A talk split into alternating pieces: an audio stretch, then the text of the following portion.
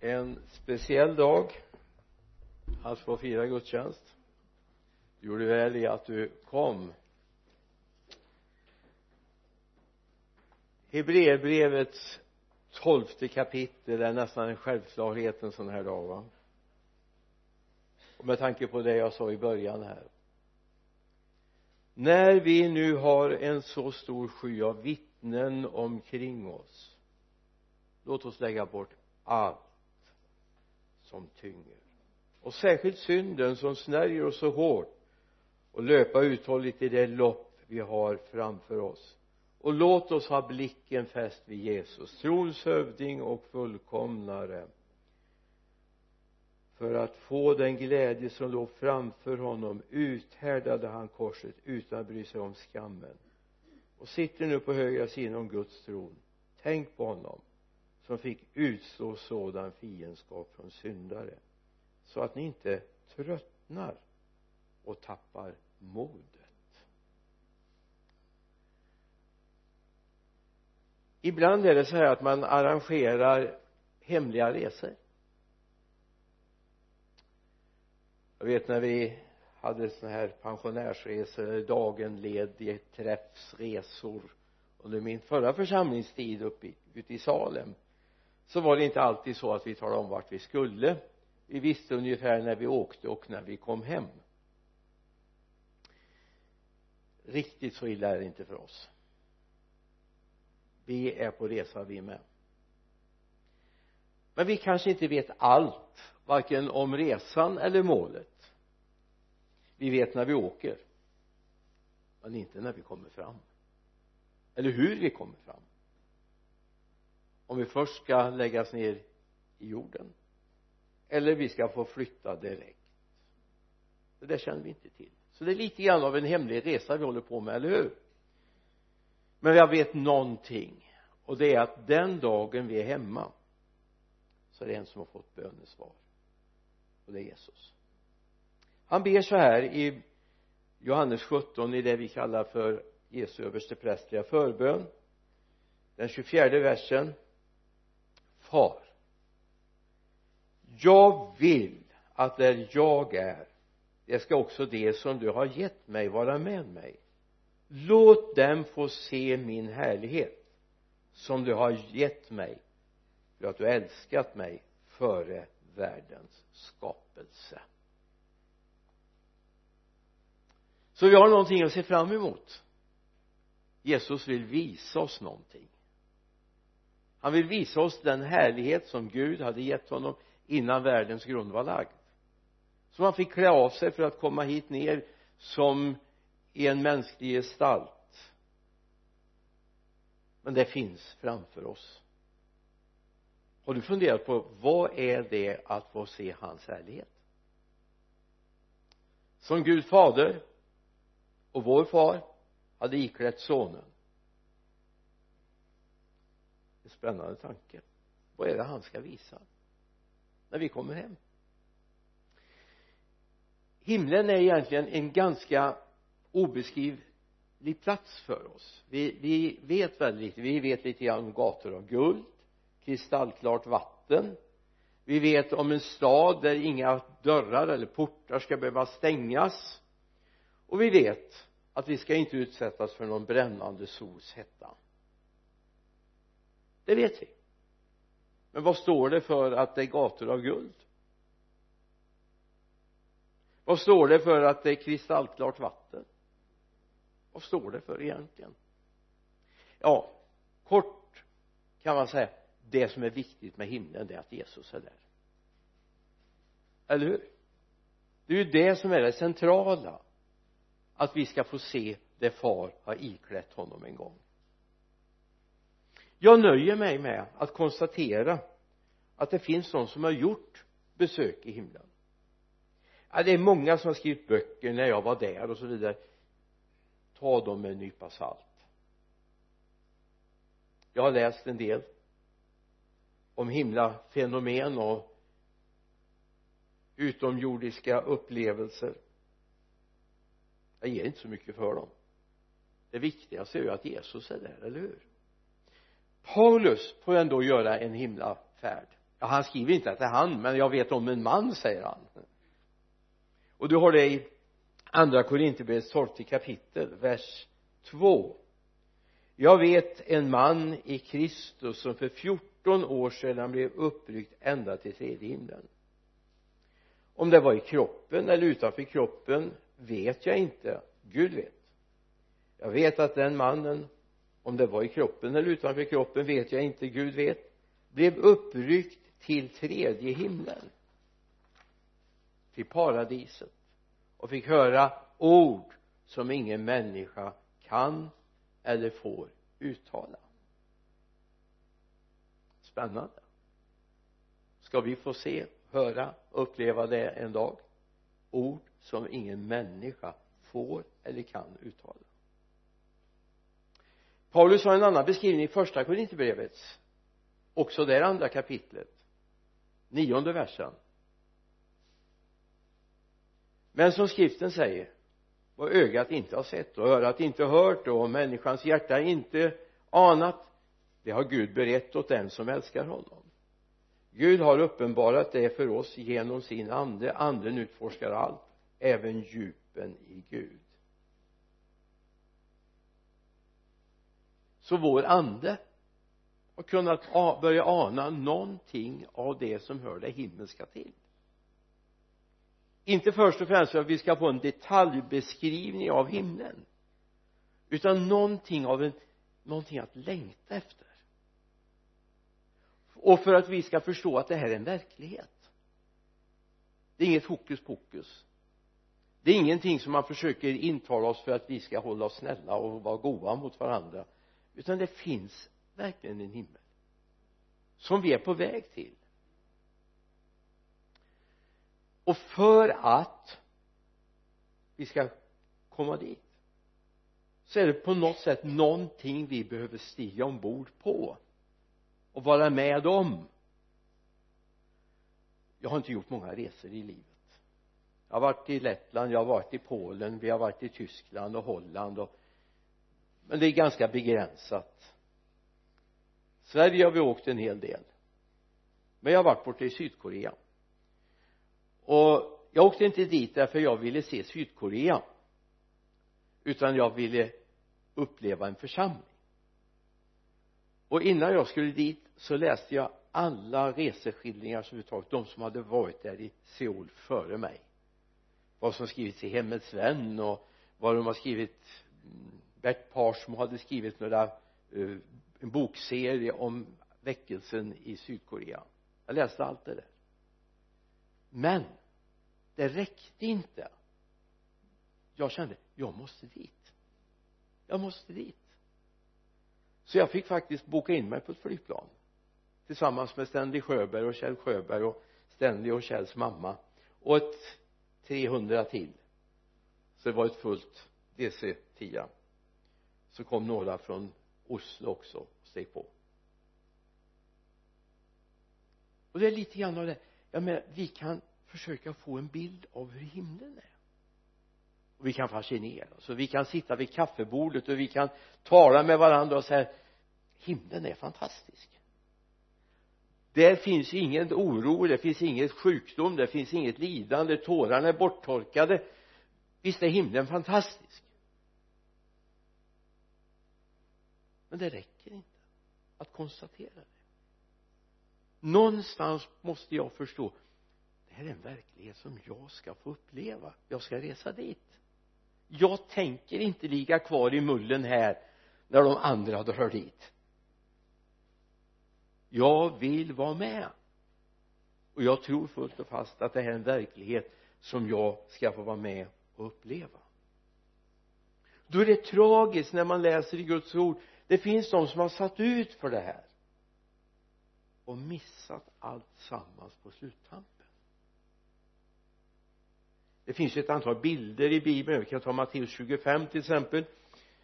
De här verserna från vers 1 och fram till vers 13 om de tio unga kvinnorna eller de tio jungfrurna som alla har ett enda gemensamt mål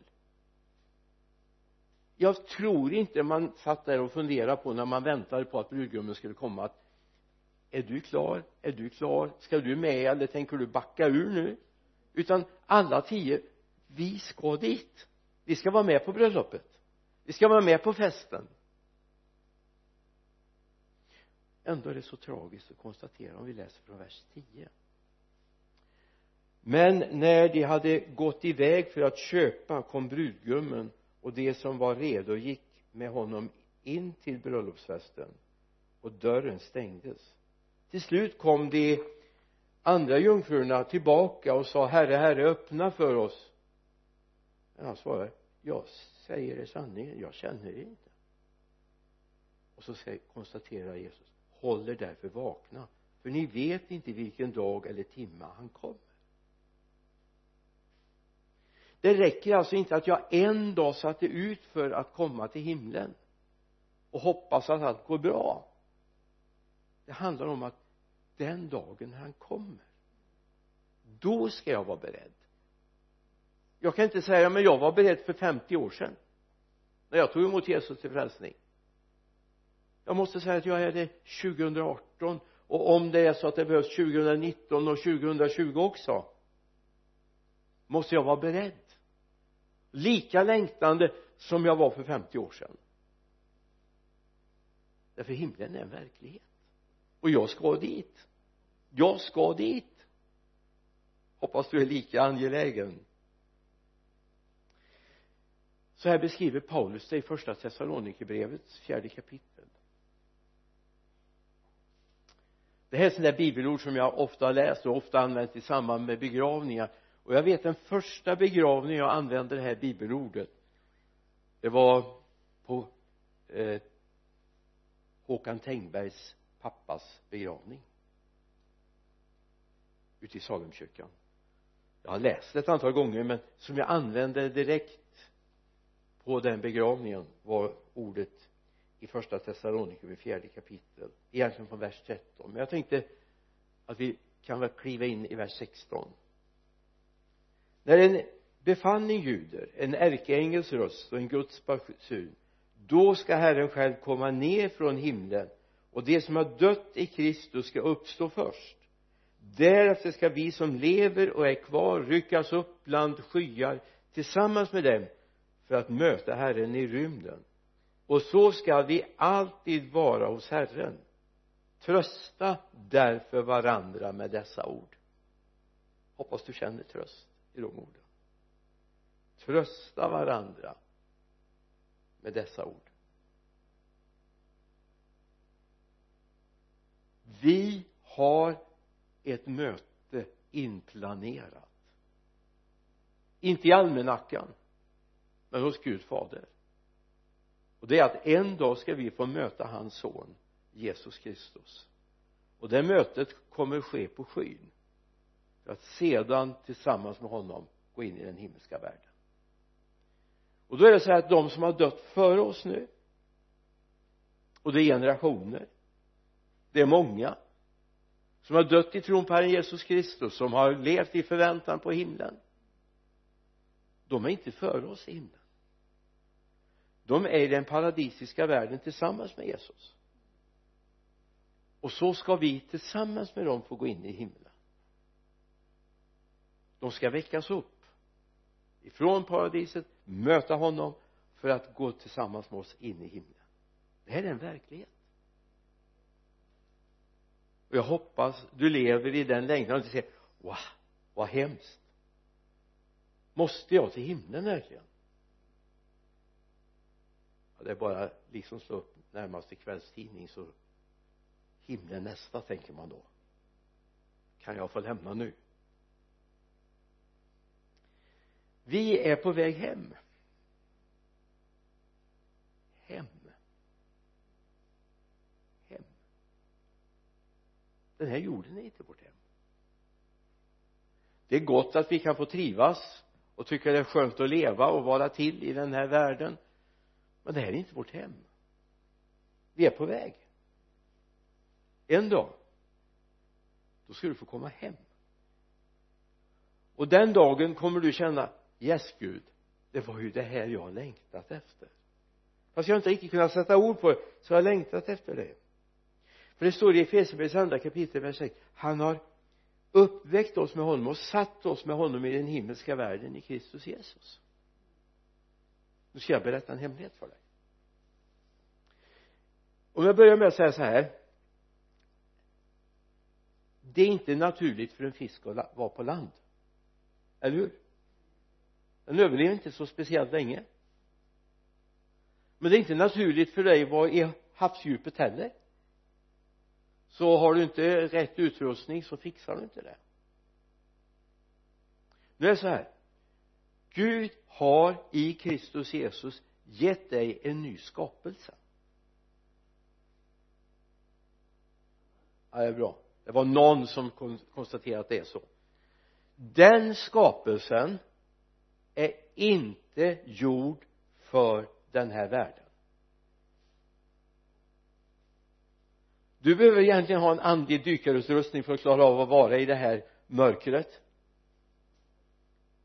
Gud behöver ge dig en utrustning för att överleva i den här världen så vi inte anpassar oss efter den här världen. Så vi inte formas och färgas av den här världen utan vi fortfarande är färgade av himlen trots att vi är i den här världen. De som inte har den utrustningen kommer gå under. Precis som en djuphavsdykare inte skulle uppleva överleva utan sin dykarutrustning. Jag vet det finns fridykning och så vidare men man klarar inte så speciellt lång tid nere under havsytan utan att ha utrustning så man kan klara av det och kommer du tillräckligt djupt så behöver du också ha för tryckutjämning annars får du problem med dina blodbanor så småningom. Likadant är det i den här världen. Samma ögonblick som du konverterar ifrån den här världens skapelse till den nya skapelsen behöver du en omslutande utrustning. Det finns lite olika begrepp i bibeln. Det talas om andens eh, eller Guds nåd eller vapenrustning. Den behöver du. I Efesierbrevets sjätte kapitel talar om utrustning. Jag ska inte gå igenom den men den behöver du. För att överleva. Och det står då i början där ta på er hela Guds vapenrustning så att ni kan stå emot djävulens listiga angrepp. Vers 12 kämpa inte vi kämpar inte mot kött och blod utan mot förstar och mot makter mot världshärskare här i mörkret mot ondskans andemakter i himlarymderna. Vi behöver den skyddsutrustningen för att överleva därför vi har fått en ny skapelse. Andra korintierbrevet 5 och 17 säger vi är nya skapelser i Kristus Jesus. Det gamla är borta men något nytt har kommit. Men det här nya överlever inte i den här världen utan Guds vapenrustning eller Guds skyddsrustning. Du behöver den det är ingen sån här extra utrustning. Det är ungefär som en del tänker så här att det här med uppfylla den helige ande och vapenrustning och det ja men det är väl ungefär som när jag går och köper bil att jag väljer till taklucka eller aluminiumfälgar eller turbo till motorn. Men jag kan klara mig med en standardutrustad också. Men det kan du inte. Det, finns, det här är inte en standard eller det här är inte en extrautrustning. Det är standard den heliga ande är standard. Utan den kommer du inte överleva. Du kommer få kämpa dig igenom det kristna livet. Och du kommer slinta gång på gång. Därför behöver vi vara utrustade för vi ska hem, eller hur? Vi ska hem. Det är ju målet. Himlen är målet. En del av oss åtminstone vi som har hunnit passera en liten bit upp vi kanske får gå via graven. Jag skulle gärna vilja överklädas och flytta rakt väg, raka vägen hem va? Tror de flesta av oss skulle vilja det. Att få överklädas och inte avklädas det är ingenting vi längtar efter. Men det handlar om att hela tiden varje dag, varje ögonblick ha målet i sikte okej okay, jag vet inte allt om himlen. Jag vet det är gator av guld och det är kristallklart vatten och solen ska inte bränna utan Gud fader ska vara solen för oss. Månen och stjärnorna och, och, och och solen är pensionerade då. Det är vi som lyser som stjärnor, eller hur? Visst är det så? Och solen är Gud fader själv? Och vi ska bli storstadsbor brukar Sven eh, Almqvist säga. Och det ska vi bli. Det står till och med hur stor den här staden är. Men det viktigaste det är att vi ska få möta Jesus. Eller hur? Det viktigaste är att vi ska få möta honom. Men låt dig ha blicken hela tiden klar. Jag ska hem. Min hemvist är där i Filipperbrevets tredje kapitel vers 20 står det att vår hemland är himlen. Och därifrån väntar vi Herren Jesus Kristus som vår frälsare. Vi har vårt medborgarskap i himlen. Jag vill säga jag vet att av nödvändighet måste jag ha dubbelt medlemskap medborgarskap. För jag finns i den här världen jag måste vara inregistrerad här för att överhuvudtaget finnas va? Men jag vill framför allt vara inregistrerad i himlen ha mitt medborgarskap där. Det är därifrån jag väntar min frälsare kommer va? han som ska möta mig på skyn. Ja det här var några funderingar. En alla helgons dag. Jag ska möta alla de här som har kämpat för den här församlingens överlevnad. Men förlåt det kommer ha en lite underordnad betydelse när jag är hemma det kommer ha det. Jag, jag är otroligt tacksam med jag är här på jorden för att de har varit där. Jag tackar Gud för Oskar som låg på knä och bad här när jag kom in innan jag hade börjat i den här församlingen för att jag skulle hjälpa honom med någonting. Jag är så tacksam för de här bönekämparna som funnits i den här församlingen. De där som jag lärde känna och de som var långt före den tiden. De där som fanns redan när den här församlingen grundades du vet väl att den här församlingen egentligen är en utpost till New Yorks första baptistförsamling. Det kan väl vara härligt att tänka på. Och det finns mycket underbart att tänka på. Men framförallt jag ska hem. Jag ska hem. Mitt mål är himlen. Mitt mål är inte att bli kvar på den här jorden. Mitt mål är himlen. Och jag längtar efter att få komma dit jag längtar efter det. Och så får man säga som Paulus? Bäst vore väl att få flytta hem nu. Men kan det vara till glädje för någon av mina bröder efter köttet så låt mig få vara det eller hur? Ska vi tacka Herren? Jesus jag tackar dig för att vi har, du har gett oss ett mål. Du har gett oss en hemvist. Herre hjälp oss att vi inte grotar ner oss i den här världen så att vi tappar målet för våra liv. Herre nu ber jag. Jag ber Herre att vi ska ha det här inpräglat i våra liv. Med stor tacksamhet och glädje vi hör hemma hos dig Jesus. Tack Herre för att du hör oss. Amen.